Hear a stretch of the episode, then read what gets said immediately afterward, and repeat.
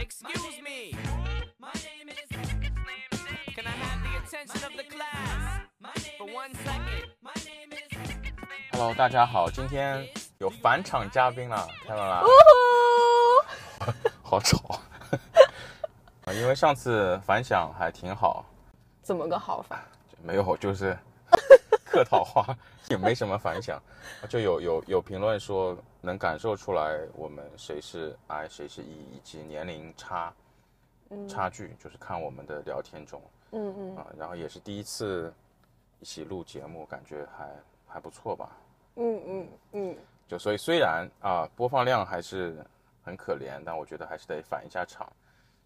就是怎么维修一下？就因为我我我就突然觉得，就是那天聊到后面有点想感兴趣的是，因为其实像小红书上有很多人会问我嘛，就是嗯真的出海营销每天都在干嘛？嗯可能涉及到有很多是毕业生或者是他转行的，就是像运营啊什么的，想想转成呃社媒营销或者红人营销，但他嗯其实具体是干什么的，他们也不是太明确吧。嗯嗯然后刚好你不是一直是在甲方嘛，然后我一直是在乙方，所以我觉得可以科普一下。然后，呃，大家对于选择甲方还乙方其实也是很有争论，特别是那种转甲方转乙方，大家都会觉嗯嗯得要要仔细的想一想。嗯，你你之前那个三年甲方，就我们讲的日常一点啊，就你每天上班，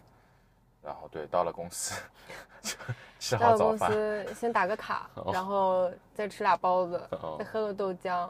然后再接杯水，不要这么然细，是也没有然后就打开电脑办公了。哦，对对对，你们会就是会是也是先收邮件吗？因为有时差会啊会啊，其实最在意的就是每天邮箱里面到底有多少邮件，这样就啊取决了，就是现在的工作有没有在顺利的去有一个开展。因为其实前期去做的话，因为甲方基本上你都是要靠自己去做嘛，不管是你顺媒自己的运营啊，然后还有红人合作，那其实红人合作这里的话，你单独去找还是说，嗯，效率比较低，所以你可能会单独的花一天的时间，你需要先去找红人，找完红人了以后，嗯，然后你下午如果再有空的时间，你就去做一些文案的一些准备啊，然后还有一些素材创意的一些点子，就是要去看、去学，然后再去跟平面设计部那边去过，就看这个能不能落地。嗯，然后一般前一天转完红人，第二天就会比较，嗯，期待于看这个邮箱里面有多少条未读的邮件。啊，对，就是回复率嘛，因为回复率不知名品牌都比较低。对，吧而且嗯预算比较有限嘛，所以其实第一步最想知道就是他们那个预算能，就是报价能给我们多少，看能不能继续推进。嗯，然后嗯一般这个时候就可能整体把这一天的这个报价七七八八捋下来，然后还有一些他们去，嗯，可以给提交的一些交付内容。那这个时候就要么去问 leader，然后如果再小的公司就直接就去问老板，OK，就是这个钱我们能不能花，嗯然后花了以后大概是个什么样子？因为其实对于大部分的那种海外电商公，就是跨境的这种啊公司来讲的话，他们其实对这方面的推广没有一个特别确切的概念。就是你嗯跟他，你跟他们说他们会给我们做展示啊，或者做开箱，他们可能不知道这个到底展出来什么样的，还有这么贵，所以就是一嗯嗯嗯般是会找一些。呃，跟竞品有关，或者说这个红人他做的比较好的案例，可以去给嗯、呃你的上级一个参考。这样的话，就是可以决定这个合作要不要去去推进。推进的话，嗯，一般就是一种付费，然后一种置换。置换就是会比较简单一些，直接寄产品什么的就好了。付费就可能还要再自己去跟财务那边再去沟通一下，看这个付款方式怎么去做，然后还有合同你要自己去准备。就是其实，在红人这边，嗯，会耗费大量就是工作时间需要去做，因为有很多细节，而且还要需要跨部门去协作。嗯嗯对嗯嗯，而且红人他其实红人营销作为个体，他就会比这种公司对公司的行为要啊不确定因素多很多嘛。啊对对对，找尤其是不到了置换。啊，就也嗯催不了，催催他还生气，对吧？对对对，啊就是那样的。所以就是，呃，很像，就是因为我之前也做执行嘛，就是嗯一方嗯做红人营销这块，嗯，其实我感觉听上去就是工作内容差别不大，但是他他可能压力还是有点不一样。嗯嗯就是你可能你说服你老板，会不会比我们说服你们这种甲方要嗯稍微好好好说服一点？会。因为甲方中跟你们对接人比你们还不如，啊，对，就是乙方再下一个，就是等于他嗯。你你听甲方我们这边来对接人，嗯。听了甲方的报价，我们说了也不算，我们也还是得去问我们的甲方，我们的老板，对对，就等于于其实你们去来跟我们沟通的话，整个成本是会比我们内部沟通还要再再更久的。是的，而且还是一个不信任度吧，因为我觉得像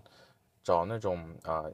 服务商去做这个事情，嗯他其嗯实会对各种 KPI 以及预算卡的会更严对对，啊、然。后即使可能知道啊、这个人确实报的价格也不是很高嗯，啊、但是因为是甲乙方合作，就天然的不信任嘛。那自己找起来的时候，可能预算就可能随意一点，然后找乙方呢就会卡得很死。因为甲乙方会感觉让乙方就是让乙方白抽了一道服务费一样的，就是这个点是很多甲方会在意的一个地方，除非是比较比较大的公司，或者说这个 campaign 真的很很重视，那这个钱他可能会比较愿意花。一般平时的话，他们会觉得这个钱其实内部人员完全就可以把这个成本去覆盖上了，不需要去专门花额外的这个去付给乙方的这个资源合作费，再去做这类的合作。对，所以红人营销这个事情，我觉得就很诡异啊，因为中国应该我据我了解也会超过了五百五十家红人的 agency，、呃，就是然后还有各种各样的数据库 SaaS 嗯公司，就国内也有嘛，然后海外的也有。嗯，你看它这个东西 SaaS 呢，很多甲方也嫌贵，然后找服务商，服务商很多，他其实有些也是会去购买一些 SaaS 的订阅嘛，然后呃，反正甲方也嫌贵。但是我就不知道这个这个生意其实是一个很诡异的生意，然后会有这么多的 agency 出来，但其实好像大家，嗯、已经这红人营销应该都已经超过海外这块啊，出海的，你说从 Shein 以前开始铺的话，嗯，那到现在也都超过十年了，但大家可能，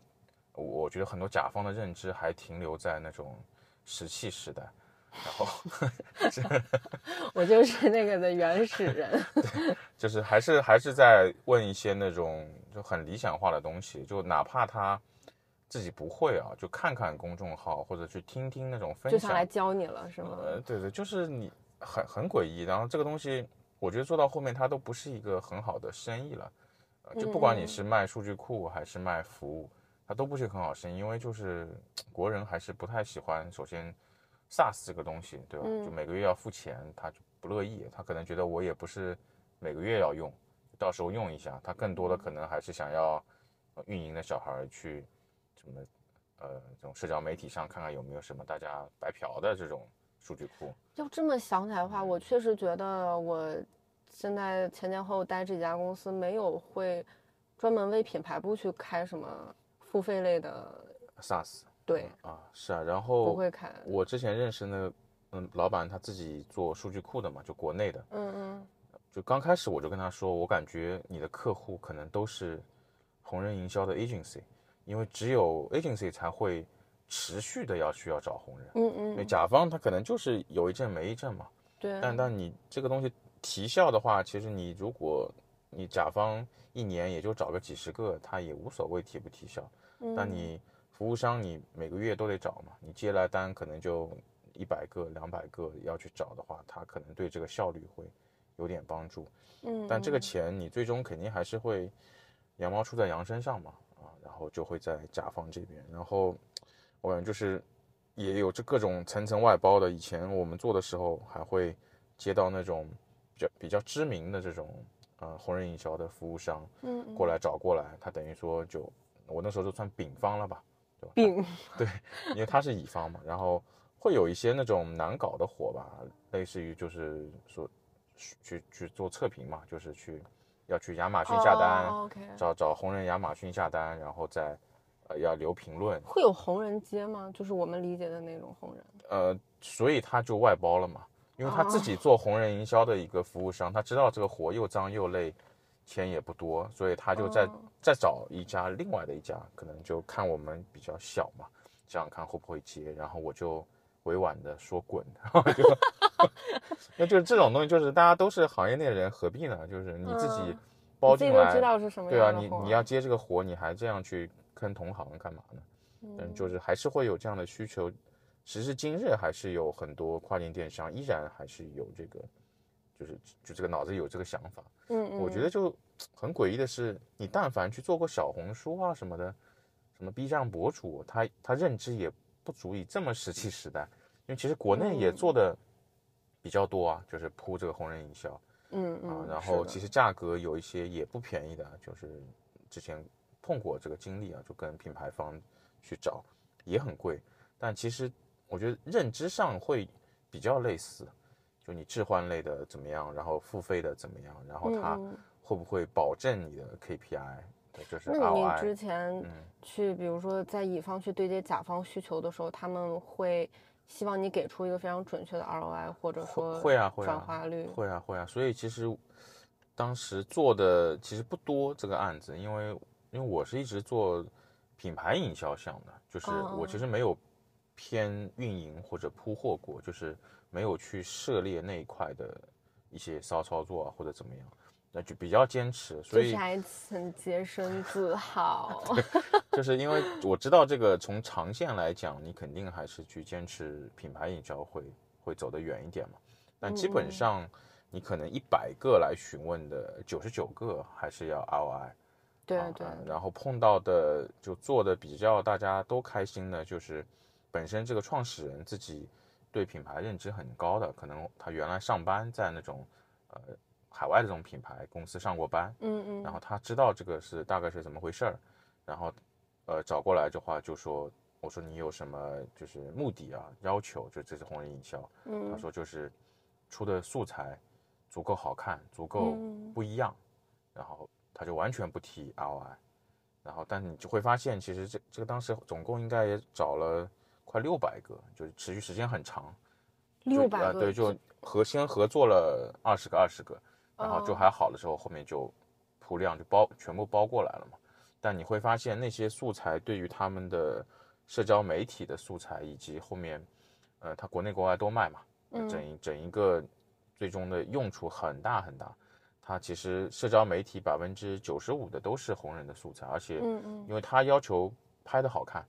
那我我们也会跟他说，你很多那种呃，就怎么说拍照特别好看的博主的价格会普遍贵一点，嗯他也接受，因为他说一比较，哎，比他自己去海外拍摄或者成本要低，对对对，或者你义乌去找外模什么，嗯呃拍出来又很淘宝感嘛，然后他甚至后面就会挑一些拍摄比较好的博主，就会长记他记他十套，就是大家在谈一个拍摄的单子。哦。啊，就是你你不一定要都发，但是我要你的素材，每一套可能我需要个五六张，嗯，然后红人的报价基本上也大概就只是海外那种拍摄报价的五分之一，也就 OK。然后这红人他自己本来也很专业的，嗯。就是有摄影师，呃，可能她男朋友吧，就摄影师，然后还嗯。会有那种朋友是可以帮忙打光啊什么的，所以他们其实就是很像一个拍摄的工作呃室对对对对对，因为他自己的 Instagram 的内容就是需要拍的很好看嘛，嗯你才嗯。会呃互动量高，粉丝涨粉。但你其实，在一些那种，呃，就是这种自由职业者的平台上，你你不确定他到底拍的好不好，但是你嗯。博主这个你会看到他的主页，对就是你你就知道他哦，他是拍的，的主页就是他的对，对对对对，你就拍出来这个风格，而且他要持续拍持续拍，他不会去故意给你拍差，因为他这个东西他也要发在他的主页，嗯嗯，他发到主页发发 low 掉了，就反而会影砸响招牌，对对对对对，嗯。所以其实这是一个红人营销。其实我我我很多时候都觉得它是一个无奈之举，因为就 很多 PR 也都很贵，嗯，然后也都是以这种可能文文章和照片，但是你的这个经费可能去找红人，你可能找到更多或者更好的。可以有更高的影响力，对对对就是短时间内，是，所以嗯就是以前经常讲的一句话就是，嗯、跟卖家说你肯定是先要素材，因为你当然你亚马逊站内无所谓嘛，你搞点什么那种对啊就很很拉的图，他也就、也嗯就投了。但你嗯如果是想要去站外引流，站外引流大家不是抱着我要买东西的我也不一定非要想买这个，对对对，所以要买你们家，我肯定是看到好看的东西、有趣的东西，我才会点，不是说像亚马逊进去了，我都已经是有购买对对，我打开这 app 就是买东西，我也嗯不会太 care 你那个精不精美啥的。嗯嗯，所以你的素材积累，包括你要做社媒的话，你自己拍那些产品图肯定是没法放的，嗯对吧？那你第一步第一步肯定是素材，但这个东西怎么说就是。嗯，慢慢的后面开始会有更多的人听进去了，但刚开始基本上是听不进的。然后包括你这个红人的，他们会有一个想法，就是，哎，你去看我那个竞品，就像你刚刚说的，我们可能先去搜竞品的，啊，嗯。他们找哪些红人，我再找他，甚至可能，呃，他的竞品其实都不是竞品，就像你做衣服的，我问你竞品是谁，他就是跟我说 Shein，做三 C 的，我问他竞品是谁，安克，你哪位啊？就根本不是你竞品，就进不到。那是你偶像，啊对对对对对，你你还非得把他当成你邻居，是啊，然后做做瑜伽服的都说是 Lululemon 对标 Lululemon 啊，然后你对对不上的，然后对不起吧你？然后就会就会要找，然后你关键是你找了帮 Lululemon 呃合作过的那个博主，他可能那条数据特别好，但他特别好的里面百分之八十原因可能就是 Lululemon 比较知名，他那条是一个互相去对对对对成就对，那你带了你这么一个这个拉垮的东西，听也没听到过，他怎么可能数据好？就是就像我们自己看小红书，如果这个博主他是对，啊就一堆大牌里面，然后啊突然出现很便宜的单品，那他妈就是广告，对就滚，就是有点那种恰烂饭的感觉，就对，就怎么回事很明显的啊？就像明星有些时候做那种广告，你也会觉得这经纪人怎么怎么回事，就这种都接。咖位不匹配，啊就是是一定要去硬吃这碗饭。就所以其实这种道理你放到我们自己身上都很好理解，但是但是要涉及到很现实的转化呀、销售的目标这种东西，其实大家都会对这里的预算不太会退让。对对对对，然后好在我觉得这几年，因为我现在也不接这种 case 嘛，但是为什么？啊，没有伤身体吗就 嗯保命保命，嗯就是 还不够买药的，就是前几年会有很多上当的，就是会有那种说海外联系的，他会保你 ROI 的，然后很多跨境的电商的卖家就真的会去干嘛呀？这很吵哎，然后就嗯、这两年可能就会会还是会有一些上当的嘛，就是说嗯保 ROI，、然后因为我们自己做了知道不会有红人能保你的。他这种保 ROI 的话，价格会更高吗？因为就觉得好像给了一个大饼，愿意花这个钱了，会不会？对，然后卖家就很吃这套啊，就真的有身边卖家去上当的嘛，就早两年了已经是。那我觉得这个还是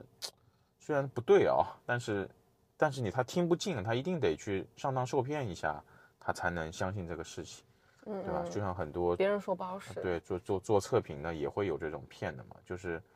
真的会有啊。那你国内其实以前淘宝刷单那种也会有很多诈骗，也都一直会有。对对对，你可能损失个两三千很正常。嗯嗯，就是都是都是有这个事儿，所以你其实你的目标定错了，呃，不是说你好像一定能达到这个目标，而是你目标定错了，会有一些人盯上你的，就就知道你是往这个路数走的，他们就就欢迎你们这些不懂的人定那种不对的目标，然后他就有机可乘。嗯这两年稍微好一点嘛，就听到的那种被骗的少一点了，然后呃就扯扯远了。嗯然后红人营销其实 agency 的话也是一样，就是还是会去嗯、呃代表甲方去做嘛。但是我觉得有个很大的区别就是，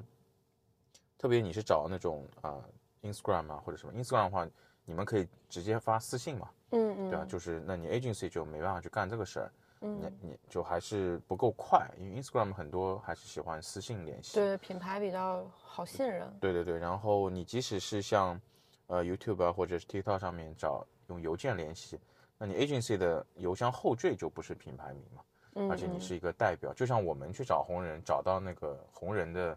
agency，对吧？或者是他的经纪人回复的，你其实也就发现难谈一点嘛，因为你不是直接和他谈。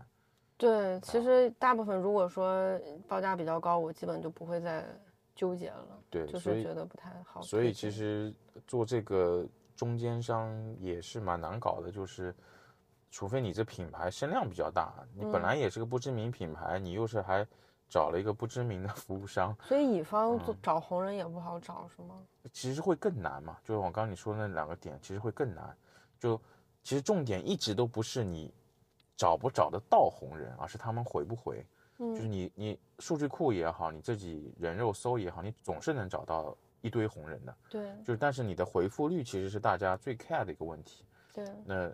乙方其实回复率很多时候，如果跟你甲方的人大家呃邮件内容就差不多水平啊，就不不是有些甲方就乱写了嘛，邮件就假里假气的，就这种除外，就正常水平的，他回复率一定是比甲方低的，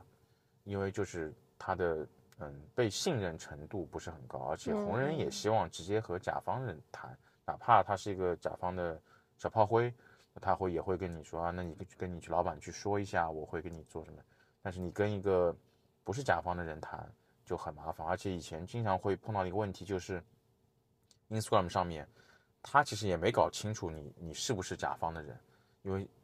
邮箱后缀他也没注意嘛，所以他做好内容了，他没发邮件过来，他直接私信那个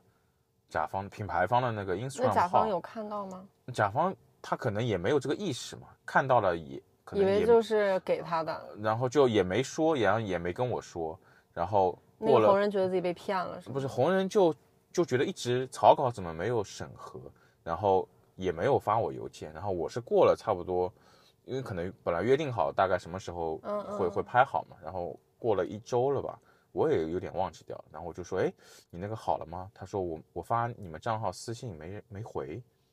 就是会有这个，而且不是不是小概率事件，还真的挺多的。嗯嗯嗯，就是会造成呃一个怎么工作效率上的一个问题嘛。因为他们真的其实就如果没有听过你这个品牌，他也记不住你那个品牌的名字，然后可能 agency 的也有个公司名嘛，你邮箱后缀也是一个什么这种奇奇怪怪的名字，嗯，他也搞不清楚，呃，所以其实我觉得和找乙方的话，最好是要么就是给一个邮箱，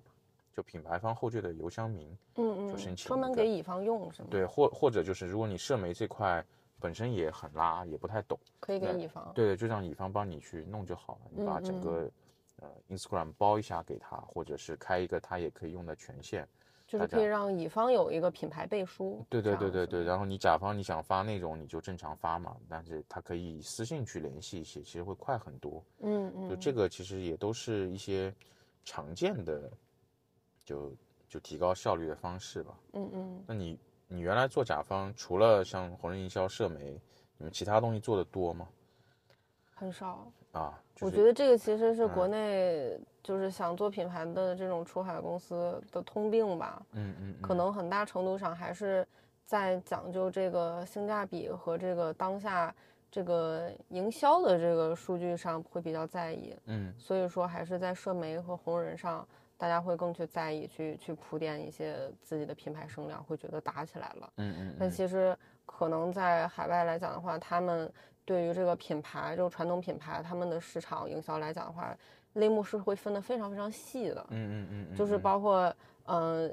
现在我们可能主要在国内做，它只是线上。嗯那线上的话，那它可能有邮件的，然后有公关的，啊、然后还有其他巴拉巴拉巴，这些都是呃需要去做，但是可能这些普遍的这个成本都会比这个红人营销和我们自己社媒去做要贵很多。嗯嗯，那这个很多品牌他会觉得啊，那这个其实不做也会看着你，感觉你社媒这边都热热闹闹的，嗯嗯就觉得说可以先把这个都先做起来，而且很多老板会会感觉会有一个思维，就是说我只要这个呃视频我破了几十万上百万，我这个品我就爆了，嗯我这个品牌我就做出来了。嗯，但嗯。其实真的不是这么一个道理，对，当然当然当然，因为这些老板本身可能也就是对品牌理解还停留在在抖音上买茶叶。嗯，这这真的这个我没有任何鄙视的意思啊，但是因为你看抖音它也有叫超级品牌日，那个时候地铁站都是这个东西，然后我就嗯说、哇，品牌都没出来就已经到超级品牌了，就是我什么东西都要 super，然后就够大够牛。嗯，那那其实，在国内它确实是啊，就是你原来一些新消费品牌，就现在大部分都凉掉的那些新消费品牌，嗯可能就是在呃抖音上，可能我找找当时找那几个头部的啊、呃直播的，嗯，然后带一下货，然后在小红书上铺。原来不是有说吗？小红书上铺多少，呃，抖音铺多少，它就是一个品牌出来了。因为国内还是很很很很吃这套，因为人也多，就是那种热闹的假象呃，，对对，然后大家对品牌忠诚度也不高，就是还是对下就是主要就是在重嗯营销，就是刺激你当下你想买的东西，但是后面可能这个产品有有很多缺点，或者说隐在的爆就是这种吐槽的槽点，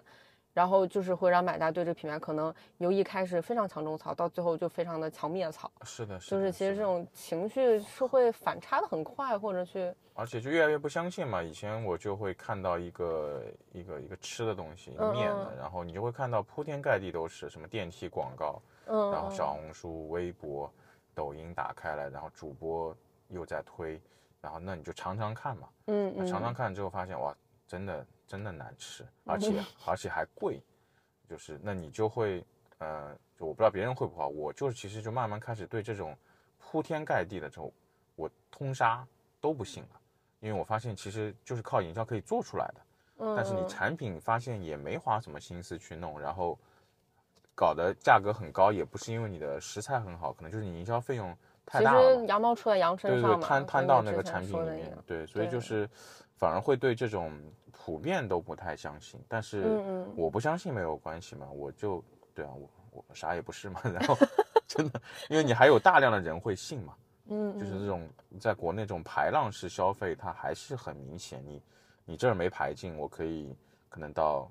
二三线城市再去排，或者是我一线城市排完的，对吧？我二三线城市什么四五线，然后啪再再继续排而且你去打下沉市场的品牌，它会更好打，啊，对啊，因为大家会很容易去，因为这个刺激性的这个营销会想去消费。是它就下沉市场，就虽然现在也都很很很发展了啊，也都，但是它你要想，就是你可能十五年前或二十年前，很多地方都还真的在喝康帅傅的，就是那个饮料啊，真的啊，啊，就是那种就是大家在小卖部还都是买到的是仿品，那这还有娃啥啥，对对对，就对它真的不是梗，它真的就是这样嗯出现在那边，而且像红牛，其实我不知道你之前有关注，红牛其实也是造假很厉害的，就是它不是叫红什么红五什么，它就还叫红牛，红牛它是仿的一样的，就是所以你红牛的去去那边进货啊，它会有几块几块几块几块的，就是什么都是假的。就是你哦想要更真一点的，还是不要这么？哦，我啊之前我看过一个洗衣液的一个新闻，就是就是你跟人家说你想要什么牌子，他就把同样洗衣液给你灌到不同的罐儿里，啊，对对对，就然后这种就可以卖的很便宜，这种你再高还是价卖给别对，就所以其实国内它很多人还是都是还在买那种讲究性价比和啊便宜。对对对嗯假冒伪劣的东西的时候，它其实对于品牌的意识，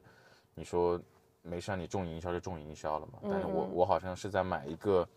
可能周边人大家都在买的，或者是打开啊、这种社交媒体上都会出现的，那我也感觉挺有面儿的，就是这种感觉。嗯嗯，所以嗯它比较能呃沉得下去。但就我们上期不是也说了嘛，就可能在欧美地区的话，呃也会有下沉市场，但是它空间比较小，而且大于大家对于品牌会很怎么说，会会还是会比较专注，就是自己会认哪些品牌。嗯，那对于于那些那种可能靠一些噱头，嗯、但东西其实不行，或者是有一点就是抄抄谁的，嗯嗯大家其实会很排斥，哪怕是呃视频广告也是。最最近那个呃不最近今年那个有一个不是耳机广告嘛，嗯那那就海外其实很多人会留言，就是你也不用这么去抄苹果，它就是仿着苹果广告去拍的啊、一个杭州的品牌，知道吗？啊哦啊啊啊！呀呀啊，，就是对对对，但这种其实很多，然后因为呃，就你也在海外生活挺久嘛，然后呃，我那个哥们儿也是，他就说，其实，在很多地方，大家对于那种很仿的东西，因为对呃就会很非常看不起抄袭的。对对，然后如果你还是一个什么假货啊，那就邻居都不跟你说话了，就 就就烧烤都不喊你了，就会很很鄙视你，因为他之前是在北欧嘛，他跟我讲，哦就是你就真的用假货的话，就真的你在那个社区就是融不融入不进去了，直接就被 out 对对对被驱逐。对会会很有这种，所以其实这块东西你到海外就不是那么灵，就是你的嗯这种不太动脑，就是呃就是跟啊抄啊，或者是搞一点小聪明的这种营销，其实就很难了。就是你本土化营销，你都更别想了，你这个就属于是硬搞。但是我觉得东南亚可能还会有机会，或者什么非洲、呃南美呃一些一嗯些一些地方，东欧啊什么地方还能试一试。啊，好像又有点讲到本土化营销去了啊，我们这嗯个嗯还是要主题贴切一点的东西聊一聊。嗯 嗯就是很多人还是很想听那个就是甲乙方在做出海营销的时候，你们原来吵架吗？或者就是那种在微信群里阴阳怪气吗？会会阴阳怪气。你们当时找的是什么 agency？拍摄还是红？拍摄啊就是拍一个就是产品的那种品牌片儿，产品的品牌片儿啊。对这，拍出来就跟坨 shit 一样。那大家不是都是在时尚雕花吗？干嘛还要嫌弃彼此？就是已经说好这个 shit 要拍成什么样、什么啊形状，啊然后拍完了以后拍的根本就达不到我们之前要的那个，就是全都确认过的这个水平。然后包括了我们给他提供过参考的镜原片儿啊，然后图片表现出来的这个感觉，全部都是有一个视觉的嗯那个参考的。嗯嗯然后拍出来完全不符合，然后不符合完了以后，乙方就开始要甩锅了。嗯就要开始说天气不行，拍摄嗯条件不行，然后呃，因为这个预算，他的人工就只能说提供这么多，要是再多需要去准备场地，那人力的话就不够了。嗯就是到了后面的话，如果说合作不愉快，就是会有一个疯狂互相甩锅的这么一个局面，啊，就是会要把彼此的 leader 再拉进来，然后 leader 们 要再要再过招，然后也还要再可能我会去跟我 leader 说一下这个问题是什么什么，他就会开始想啊、行，有责任的话，那就是会自己上出嗯出马嗯就会去说，没责任的话就说那你应该怎么怎么怎么样。啊，对，所以就是在甲方里面，你去负责去跟乙方对接这些东西的话，其实有的时候是非常受气的，就感觉自己赚的都是窝囊费。对对对对，那嗯谁不是呢？乙方赚的也都是窝囊废。就而且你们其实会碰到一个更可怕的，就是这个乙方可能还是老板的朋友介绍，啊，就是这种东西是，对，就是这这个我也遇见过，啊，你也遇见，果然吧？你看，对，然后出现他他那个就是出现问题了以后，他我就是会跟会跟我那个领导去沟通嘛，就说现在我们跟你介绍的这个服务商沟通的不太愉快了，他给我们这个东西完全的就是达不到我们的要求，就是怎么办？他然后他就会装的说，哎，这不是不是什么大事，让他重拍啊，肯定重拍啊，就是说着很干脆的样子重拍这个事情是很难。然后过去打完了一个电话，人家说还是保持原状，就是我们哪怕不满意了，这个尾款我们也要全额支付。啊，就是他就等于去给人家打电话放了一顿屁，嗯，然后还要在我们面前装的特别的厉害，所所以就真的这个就是双双重折磨。你不仅碰到了一个傻逼的乙方，然后这个还是你公司里面人傻逼内鬼给你推过来的，就 你是你稍微说了，你不在行业内混了吗？你是没有在乎的人了吗？就拍摄这个，原来我也会接啊，就是这种，但我不会自己拍。我们其实也是找那种拍摄的，因为他们都会灵活就业的嘛。嗯嗯，然后当时也是一个，我还是要为乙方也说说话，就是哎，就很很很搞笑。就甲方其实各种事先确认的东西都确认，嗯嗯，然后拍出来就不确认了，他就不认之前确认的东西了。关键有一个很可怕的点，就是它是一个、是个家电的东西，然后它的呃产品研发就一直很拉胯嘛，嗯就包括他们找红人给红人的那个机器也不太好动，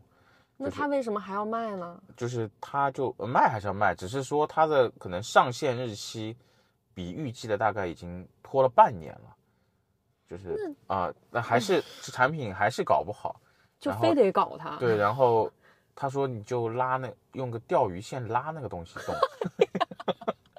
然后就教我们，突然做真相活儿了对，然后红人那边也出不来素材，就是红人收到的东西也不好动，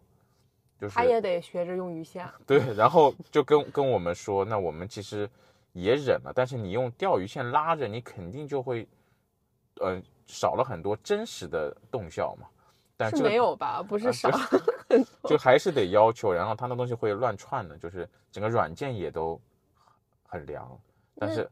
但是就是在这样的条件下，他还不确认，就觉得我们得克服这个事情。然后很搞笑的是，我们做出海营销的人还是有一点道德感的，嗯所以我们有个同事就觉得你这个会不会是虚假宣传啊？然后当时我听到这个话，我愣了一下，哇，我就干，我觉得我们在干一件很缺德的事情，因为你也不知道它后面这东西会不会变好，但是我们就是靠着钓鱼线把它弄得很灵活，有一个那个我爱罗他那个哥哥嘛？就是做傀儡的那个。对啊，就所以就，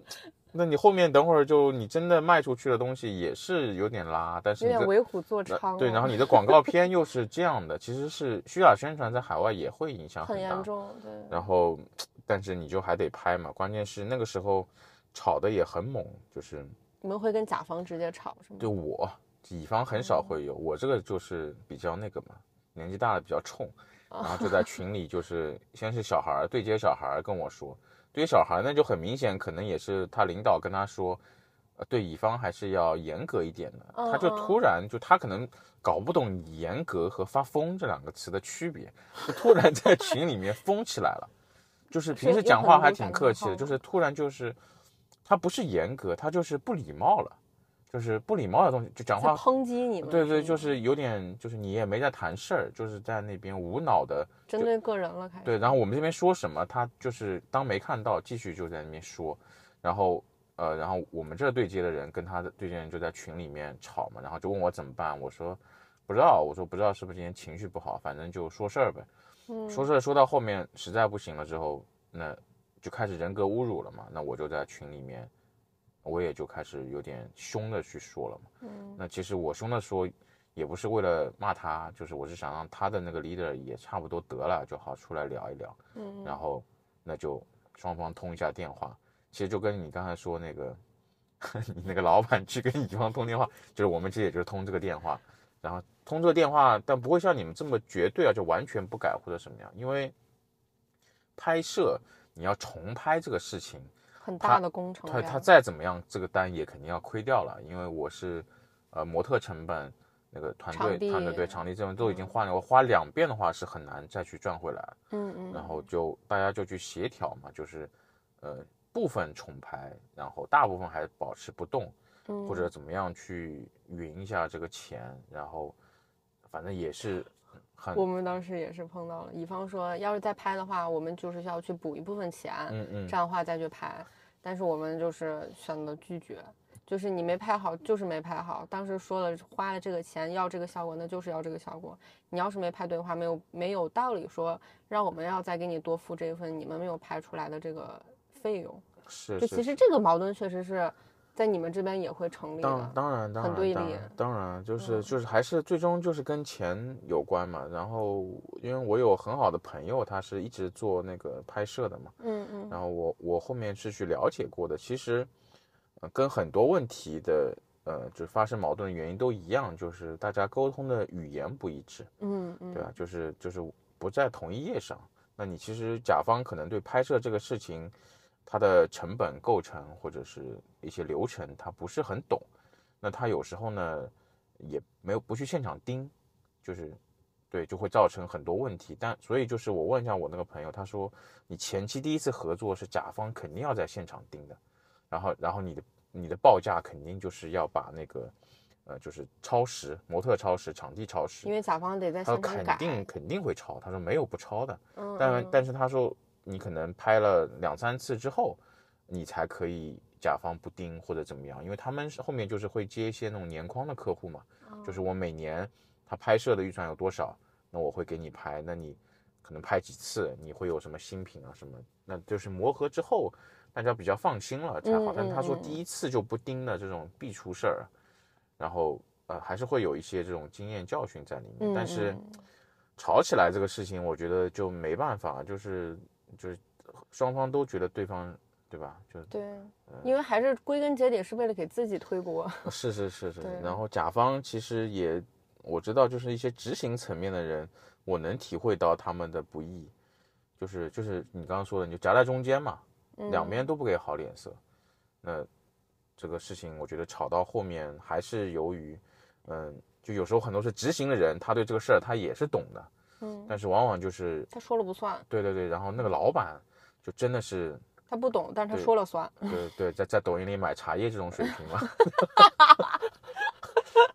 就就是会会会会很麻烦。然后因为我们当时给这个客户还去做那个品牌建设的嘛，品牌就是包括那个给一个新品牌取名字嘛，嗯嗯。当时就是其实也会有一个规定的，你你取名字你不能无限制的取下去嘛，啊，当时就出了几组吧，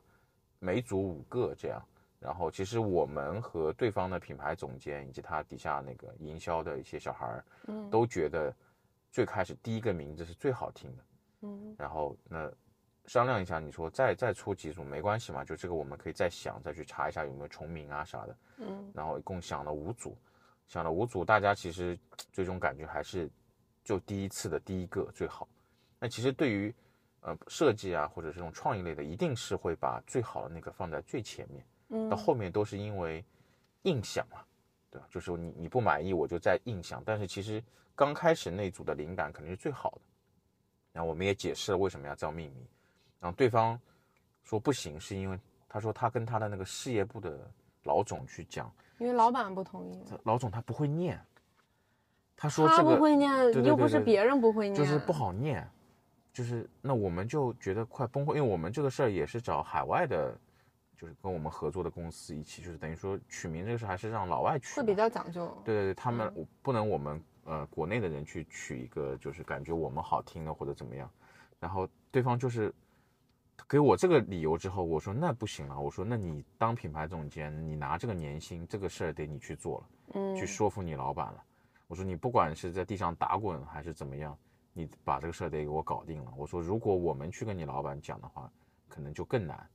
那但是我说我已经超额了，就是刚开始想好就是可能给他十十个名字里面嗯选一个，后来都已经超过三十个了吧，后面都。我说你一定得把这个事儿定了。他也花了快一周时间，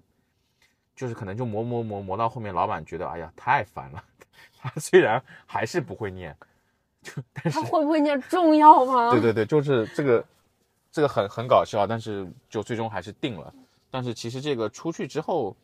特别他们找红人的时候，其实会有大家觉得这个名字取的还是蛮好的。因为红人会觉得有意有意想合作，是吧？对对，，然后也没有人会说难念，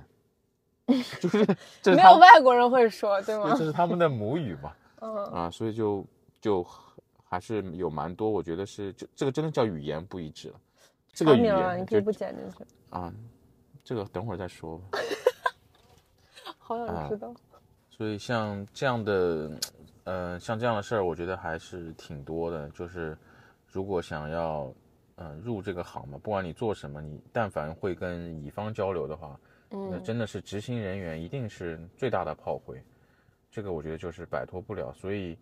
我会觉得，嗯，可能对于这件事情，他能做得顺一点啊，就是还是要先和老板，你你也不能叫对对不对得起吧，就对不起的，其实就是尽量的让他知道这件事情是怎么运作的，嗯呃，会好一点。就像你拍摄这个事情，它的成本到底是哪里来，嗯，对吧？就这个事儿，如果但凡懂了，那他对很多事情就知道谨慎了，因为发现哦，你这个重拍的话，你得怎么样怎么样怎么样怎么样，然后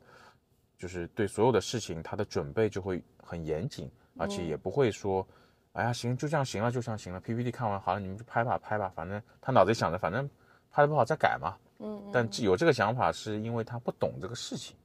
对吧？然后其他的这种做做营销的也是，就是我们之前提的什么红人啊，或者是呃做 PR 啊什么，就其实主要就是我觉得、嗯讲的现实点就是还是不懂。你但凡懂一点了，大家其实矛盾会少很多。或者说你嗯去尊重让专业的人去做自己的决策，这样的话其实也是一个信任基础吧。对对对。但是这种老板可遇不可求了。是是是是是，就是还是 多嘛，对吧？这个不管他是不是老板，你就从人类来说，还是嗯百分之八十脑子缺根筋嘛，对吧？你这么讲真的真的好吗？那确实是这样的，就是然后还会有那种嗯甲方的自己内部的 in house 的团队，我觉得也挺惨的，嗯嗯，特别是那种拍摄的啊，就自己自己有拍摄的呃那个的什么摄影师啊或者团队，就会特别的惨。因为我有认识一些这种 in house 的拍摄团队的嘛，嗯嗯。那他就说，因为可能他内部的那些运营也没有找过乙方去拍摄什么的，所以反正 in house 都不花钱嘛，不管是就当当牛嗯使呢、对对当对牛马的，不光是不呃不光是拍摄，还有什么设计啊什么的，其实就会很惨。但因为你这个不是说，嗯，他就不花钱，因为你还是要付工资的嘛，就是重点不是这个花不花钱这个事儿，而是还是效率。因因为你其实如嗯果你的你的运营团队或者你的营销团队对于拍摄或者是 P 图啊、呃做视频啊这些事情没有一个最基础的认知，呃你你提的需求很多都是伪需求，嗯，然后你嗯叫人家怎么改一改，就是可能拍了一个竖屏的，你说你帮我剪一下横屏的，或者你帮我拍两支，这种嗯都是就非常脑残的，因为你你他可能不懂架机位，你可能拍一条竖竖的视频，你去做一些那种呃怎么说就是呃定格视频，他可能要花半天时间。对对，呃，我我竖竖屏的花半天，我拍横屏的我重新拍我又花半天。而且很多人他们 get 不到竖屏和横屏需要的画面的那个尺寸是不一样的，对对对，那他说就会觉得你改一下尺寸就好是是，了呀。你站得远点拍嘛，就是，所所以就是嗯，一点概念没有对于这种九比十六的竖屏和三比4比四的横屏3的横，他嗯就是没有概念，所以会提出那种很多无理取闹的要求。对，然后大家对于拍一个视频你要花的时间其实也不太知道，嗯，总觉得好像跟自己美图秀秀拍一张可能以为就挺快的，你嗯自己拍一个视频你不也得 P 很久吗？对吧？就我不是说你我不啊太知 道哦哎，我不是很了解这个哦东西。好吧，嗯，你你可能 P 的技术比较熟练，嗯，就比较快，这话是一定要说吗？对，就应该还好。那所以其实你你就想你自己日常的话都会花这个时间，你我不真的知道，我真的不知道。你真的做一个品牌视频、产品视频，它花的时间会更多，而且就是我觉得 in house 之后，嗯、就会就是那种又蠢又懒的人会特别多。他不会说带着想法来找你，他会带着一个梦想。对对对对，他说：“哎，我觉得嗯这个可以，你觉得有啥用啊？你要先有一个能落地的想法，你再来吧。对，然后就感觉好像 自己有一些简单的也不愿意学嘛，就是就现阶段大家不会 Photoshop 不会 PR 没有关系，加个字幕什么的。嗯，对，然后你你你有剪映，你有你有美图，你有各种就是傻瓜式的，就是中国这些很厉害的公司做的这些软软件，对我觉得都已经是非常非常的傻瓜了。你剪映大学你都不去读一读，对吧？你剪映大学读完你会发现，哎，挺溜溜的，嗯但是都不不弄，就非得一点屁大的事儿还找那个你们公司的可能这种做做摄影啊、做剪辑的，其实没有必要，你自己可能很快能弄掉。对，对所以就会滋生了，就是 in house 会滋生，就是为什么又蠢又懒呢？就是他其实如果不懒，他就不蠢了。所以这两个东西，它一般来说都会同时出现，就是又蠢又懒嗯啊。对，因为套餐。对对，勤能补拙嘛，对吧？你反过来不就这个道理嘛？然后就会有这样的情况。然后还有一些就是，嗯，大家对于这个视频的认知啊，是是真的会很难对齐。就是就说说起来，以前有个客户嘛，他就说也是，就刚才那个客户，他那个事业部、啊事业部的老总啊啊啊！看了一个竞品的拍的一个广告大片，TVC 级别的，就是有啊、几个人坐在沙发上，后面的墙是可能是某个品牌颜色的，然后就就就拍过来，然后里面大概模特大概都有十几个吧，反正就营造了一种就是很家庭的感觉。哦，聚会。嗯，然后他就说，哎，就看到跟品牌总监说，我们也拍一个这个嘛，因为竞品这个视频在海外海外传播很好，嗯然后也确实拍的不太像中国人拍的。啊，嗯嗯他应该找的是海外团队，然后他就说我们也这样拍下，这样拍肯定不贵嘛，因为他觉得好像没有那种就是一三堆人。啊、没有三 D 建模什么渲染，他就觉得好像不贵，呃，然后就那品牌总监就长记性了嘛，就问他大概有什么大概多少预算，他说你这个可能五千块应该能拍了吧，人民币啊吗？，对人民币。然后我品牌总监他没办法嘛，他就来找我嘛，因为他自己对拍摄也没那么懂，他就说这个你感觉成本是多少？然后我说成本多少，我先不跟你聊，我就告诉你一下，模特大概一个人一个外模现在按小时收费，最小呃不能少于四个小时的话，它多少钱？然后这个场地呢，我说他如果是我们那种随便搭搭的还好，嗯你看他这堵墙这么大一堵墙，都是它的品牌色，没有任何杂的，它是得重新去刷过的。就是我专门去找那种就是指定色号的潘通色的这个呃颜色的油漆，去重新把它刷，因为你正常的墙肯定有一点斑驳嘛，对吧？所以它会这么干净，然后包括它的沙发选的配色，旁边的台灯、地那毯，说明有专门的场景布置。对场景布置，我说光光场景布置的预算你们应该都承受不了。然后你不要说找五千够买那一箱漆吗？就 很好奇五千。就买一个梦吧。然后所以其实这种事儿，呃，就不光是啊，怎么你让他五千买个教训，就给你搞一个低配版的是吧？就就搞一个什么那种呃烂尾房，呃烂啊烂尾楼，烂尾楼 搞一个烂尾楼，然后给你去拍一然后去这样抓一些流浪汉。丧尸风的 C Homeless party，然后就这种事儿，其实，呃，你他其实跟甲乙方没有关系，因为他其实是会老板直接让品牌总监去做。那品牌总监其实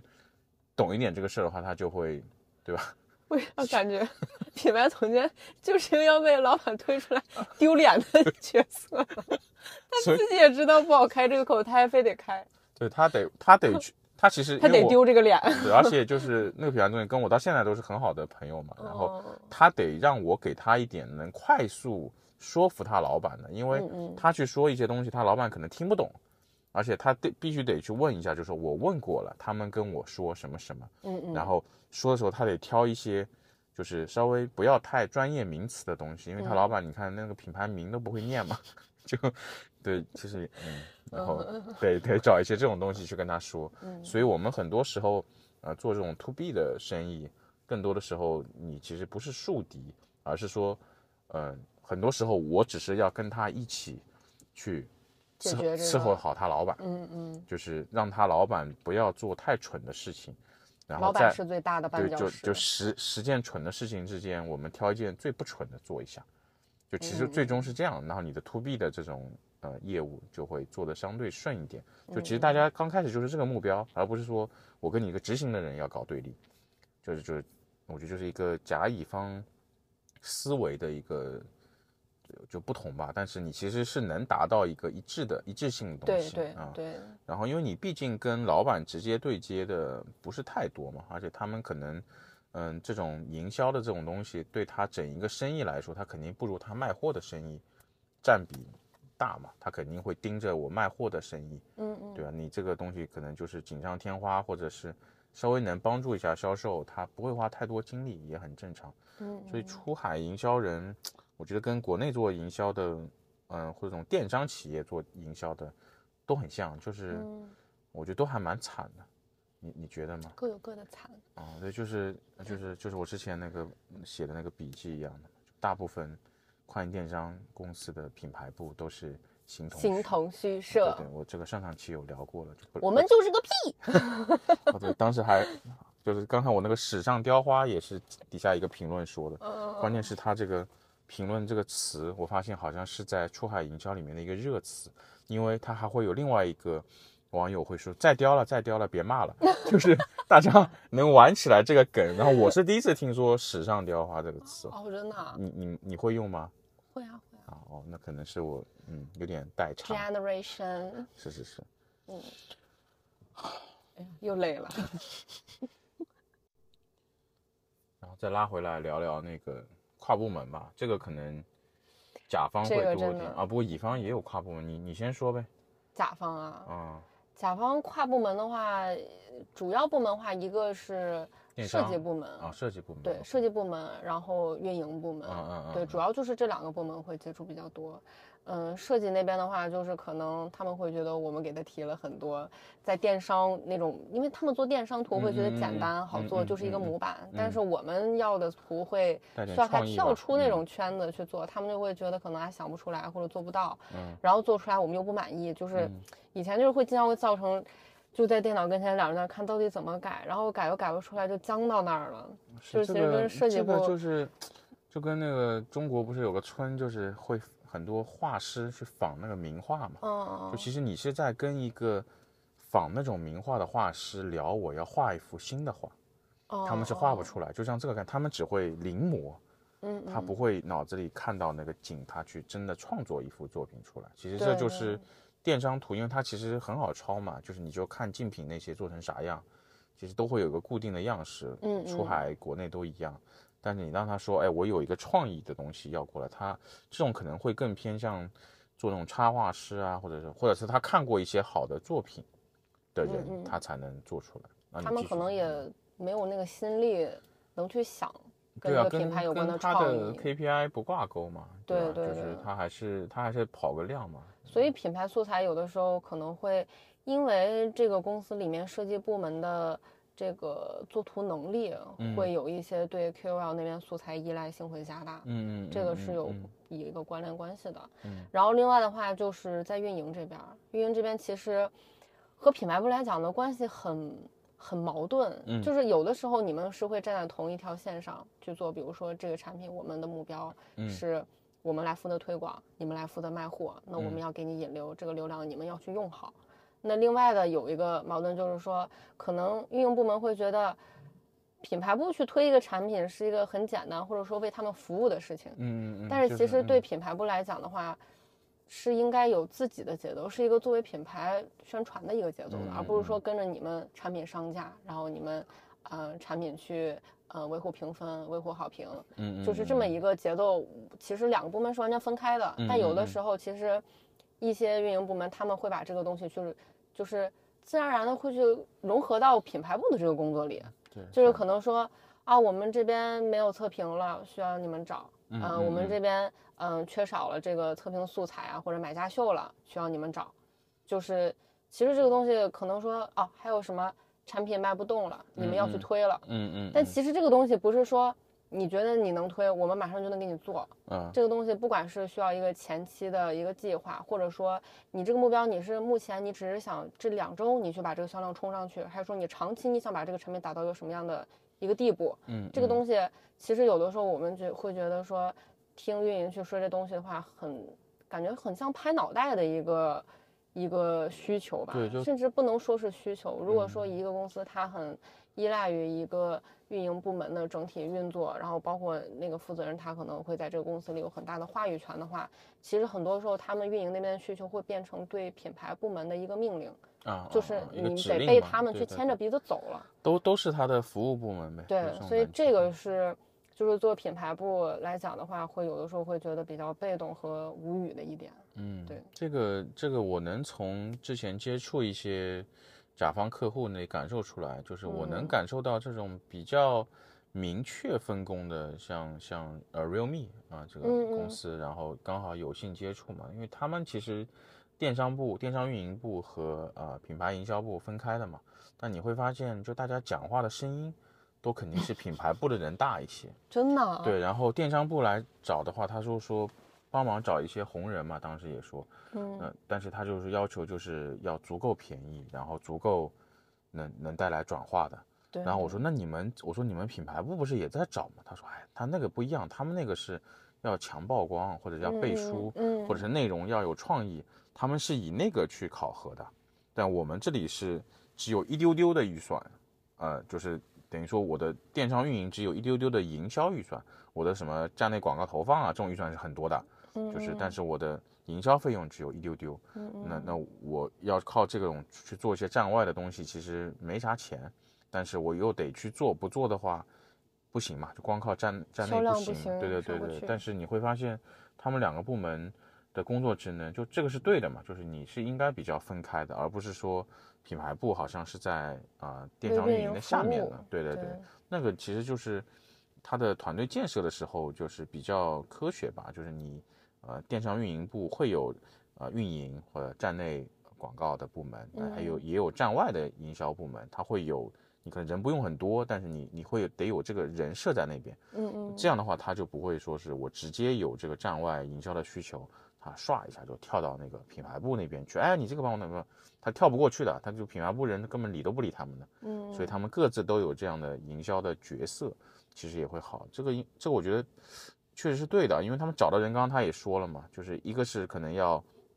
偏这种可能开箱啊啊测评啊，然后另外品牌部的可能他找 KOL，他会因为他也算是知名品牌嘛，我会找大的 KOL，嗯嗯，或者是找那种强倍数的 PR 站，他会更在乎声量，嗯哪怕这个事情他都转化很差，他也知道大 KOL 不是说转化会很好，但是我需要这个背书和声量。那你说你可能花了五千美金找了个大 KL，或者一万美金找大 KL，你对于电商部来说，他最终给你带了几件货，你肯定接受不了啊，你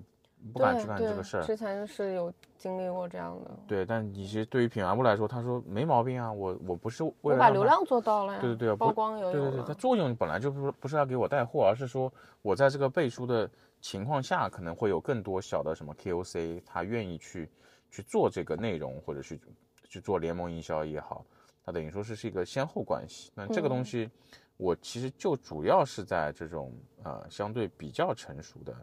呃这种呃什么手机品牌公司，嗯，甚至可能之前还有像大疆这种就做的比较早的，他们会很完整嘛，嗯嗯，然后另外的公司其实都是，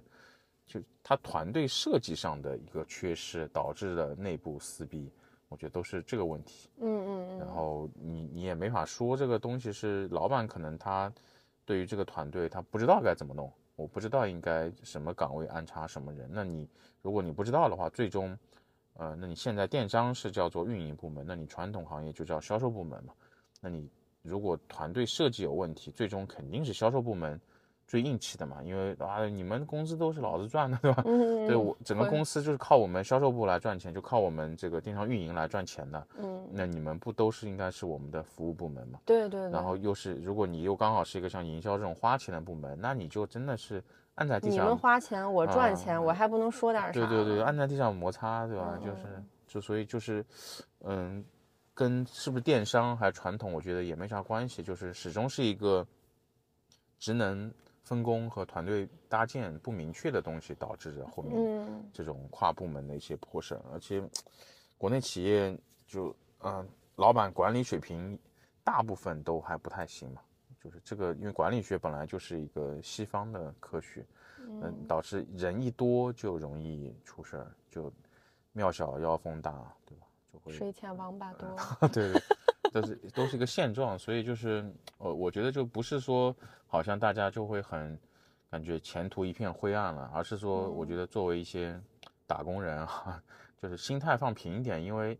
没有办法解决，就是百分之九十的都是这样的公司，你跳槽了，可能还是这样的公司，哪怕会有一些很大的，因为上次我那个笔记底下就会说嘛，哎呀，我从什么新运出来都找不到好的做品牌营销的了。还有人说，我从个小公司跳到上市公司，发现更差，所以其实它跟规模真的也没啥关系，跟你可能你的你的 leader 也有关，然后跟这个公司发展的阶段也有关。但是就是我觉得就是怎么说，你没有办法改变的话，就调整自己的心态，调整心态，因为你什么零零后整顿职场这个事儿。它还是停留在一个神话阶段，你，你除非就是得向生活，呃，对对 对，除就是最大的硬气就是老子不上班，我觉得这个是最大的硬气，对吧？但你另外的时候只能去调和这个事儿，而且就是我相信，嗯，现在年轻人随着大家可能出国留学的也多，看到的啊世界也会更大一些，学的东西也会更多时候，他慢慢你周围的同事啊，或者你的你的 team leader 也不会很多是。欺凌的什么油腻中年人，然后职场环境会变得健康一些。对对对对，我觉得你身边的会慢慢少起来的，就是他他会往这个好的方向去发展的。喜报喜报，就我我还是对于这个整个社会上的这种方向还是怀着这个。原来钟叔这么充满希望。是啊，你看让座的不是也多了嘛，对吧？闯红绿灯的也越来越少了，就其实你整个社会还是会往一个更。更先进、更像人的方向发展嘛，就是那种看着像人，其实没有在做人的人，还是慢慢的比例会少起来。我我总总觉得职场也是一样，就是现在碰到那种像呃 Insta 三六零，呃老板也是九零后嘛，那你会听过听他的这种访谈啊，或者是什么，你不管他是不是带有一点那种啊，因为你访谈肯定要稍微装一下嘛，但你会感觉他讲的东西，他的谈吐。以及就是业内啊，包括这种猎头啊，或者是行业内这种大家跳槽来跳槽去，对他的整个公司的好评都还是风评还是很好的。嗯，你像这样的公司其实会越来越多起来，那整个职场环境有良性循环了，就会变得越来越好。所以不管是甲方乙方，你很多时候精力或者精神不要太大的去集中在这种职场上的一些糟心事儿。而就是是不要说内耗。对啊，而是说你怎么快速的在这个就是屎一样的环境中吸收那些不多的养分，吸收屎养分，就是会有不是屎的养分嘛，长成长成什么呢？嗯，就是就是快速成长嘛，因为你你自己还是一样，就是你说啊，我我感觉什么都找到的都是很很垃圾的公司，那关键你的人也很垃圾嘛，这是可以说的。因为就是你如果想要去好的公司，臭臭相吸。他们在面试时候也会挑嘛，嗯，嗯。所以就他们可能也会去挑能力更强的人，嗯，所以我们如果是想去往更好的公司走，那你自己的能力得跟上，而不是说嗯我能知道这些公司差，那些公司好，我有这个判断力了，我就能到好的公司去，不是这样的，就是你你你看透了也没用也不是。说你天天你这么骂公司，你就能去个好公司。对对对，我觉得能力还是第一位，而且就是不要想太多吧，就是我觉得就是公司成长或者怎么样，呃，跟你一个人的关系不是太大，你也左右不了公司的一个发展，嗯嗯，更多的是就是在你的这个岗位上，你可以为自己的成长去怎么样去规划。对，这这个对对于那个公司来说就是最大的好处了，就是发你工资，如果你自己成长了，嗯其实对公司来说一定是高兴的。那至于你成长之后留不留在这里，那是看老板一个是识不识货，另外是他对这个团队建设和培养有没有一个明确的规划。那这个其实跟你也没啥关系。就如果你就是你不用想太多，我觉得就是个人成长第一位。嗯嗯然后我觉得会多看，因为甲方公司就是我觉得会有个大的问题，就是它还是比较封闭，对吧？就是对，因为每嗯天你那些事儿做完了，你基本上也就该下班了。是的，是的。然后你只有在需要去有一些合作的时候，然后你去外部临时的去找一下有没有可以合作的资源呀什么的。然后平时的话，可能还是处在一个比较闭塞和被动的一个位置上。是，就是就像我之前问你一些行业内的人，你其实都没听过？嘛对，但是其实他们都是算整个出海圈里面都还比较有名的，但也不是说就一定非得认识啊，只是说就是你现在很多那种线下展会啊、沙龙啊、什么直播也都是挺水的，说实话，特别是很少去那些。对，就是，但是你你你从中还是能听到可能一两句很有价值的东西，或者你认识的那个人他跟你讲的一个你不知道的事情，就是，但是也许他的比例很低，但是如果你不去，呃，出呃不去混这个地方，就一点都没有概。率就是零。对对对，就是一直在井里面当牛蛙，呱呱呱，对吧？这个就也不太好，特别是好押韵哦。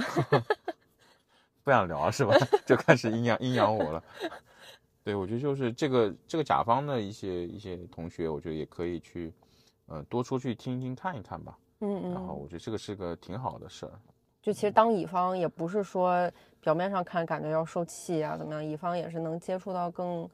更更对外的一些资源和了解讯息的渠道。对，特别是可能对出海营销整一条链路的事情，他都会去接触，甚至都去做过。嗯，然后嗯对于这个行业内，可能哪一些公司做这个事儿特别好、特别专业，哪一些是雷，哪一些是嗯坑，他其实我们都其实都有数的。然后而且就是行业内跳槽来跳来跳去，很多都是哎，你发现啊，原来可能是在上家嗯对对对是你前东家或呃者怎么样？对对对，然后可能也是在不不同的那种营销机构之间跳来跳去，然后大家还是会有一点，就是我觉得念旧情的，就是都知道会流动嘛，然嗯后你会还是会有一个圈子在那边，你互通一些有无，或者你你自己没时间去看新闻，就你光看他们的朋友圈，你就能知道很多哦。看来今天这个事儿确实闹得挺大，大家都都在发这个事儿，这也是一个很快速去接受信息的一个途径，嗯嗯，还是得多多跨出来。然后嗯出海营销，我觉得还是还是很难嘛，就这个难的东西也讲了太太多了，但是我觉得值得投入吧，因为嗯，一样就是你很多东西都是从欧美开始传到中国，嗯对吧？嗯中国可能先上海流行，然后再从上海慢慢啊、呃北京、广州或者杭州传开来。嗯那你有一些东西，它都是先进的呃知识啊、科学方法论啊，以及这种呃品牌的东西，它还是会有一个慢慢的转移的。所以你如果学会了出海的这套营销，其实你再再去回来做国内，你国内也在发展，国内现在也不是说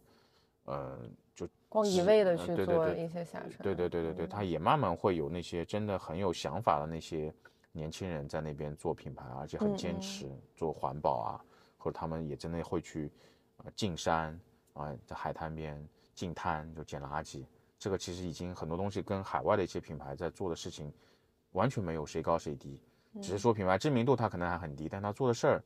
真的都一样的。就这些人可能也是海外留学回来，或者是平时关注的品牌，他发现哎他们在做这些事儿，我做品牌时我也要做，因为我们可能都很想什么爱护地球啊，关注弱势群体啊。就我觉得这个还是一样，我我是觉得就还是很充满信心。所以你做出海营销，嗯，对于你的未来的发展，中长期来说，它呃风险不大，一定是好处大于坏处的。嗯，所以出海营销还是值得大家感兴趣的人，如果想去入这个坑，或者是怎么样，就很值得尝试。如果有一些那种今天也没法聊到很细的东西嘛，很细的东西容易得罪人嘛，然后就 好像也得罪差不多了。哦，是吗？啊，就是不管你想去甲方乙方，如果有一些想问的问题，也可以过来找我问啊。嗯嗯，然后如果是一些太甲方的东西，我也可以找 Caroline 帮你解答一下。OK OK，No problem。啊、今天还好，不是很累，怎么回事？是不是？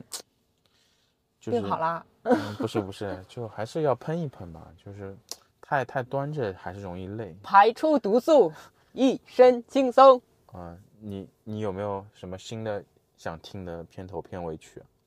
呃，小跳蛙，啥？快乐的一只小青蛙，嘞嘞嘞嘞嘞破 f 快乐的池塘里面有只小青蛙。那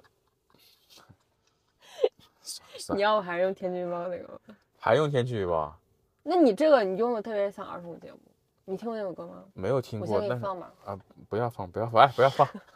今天听那个嗯银河护卫队那个歌，我就特别适合做播客的。啊，就是那个。哎哎哎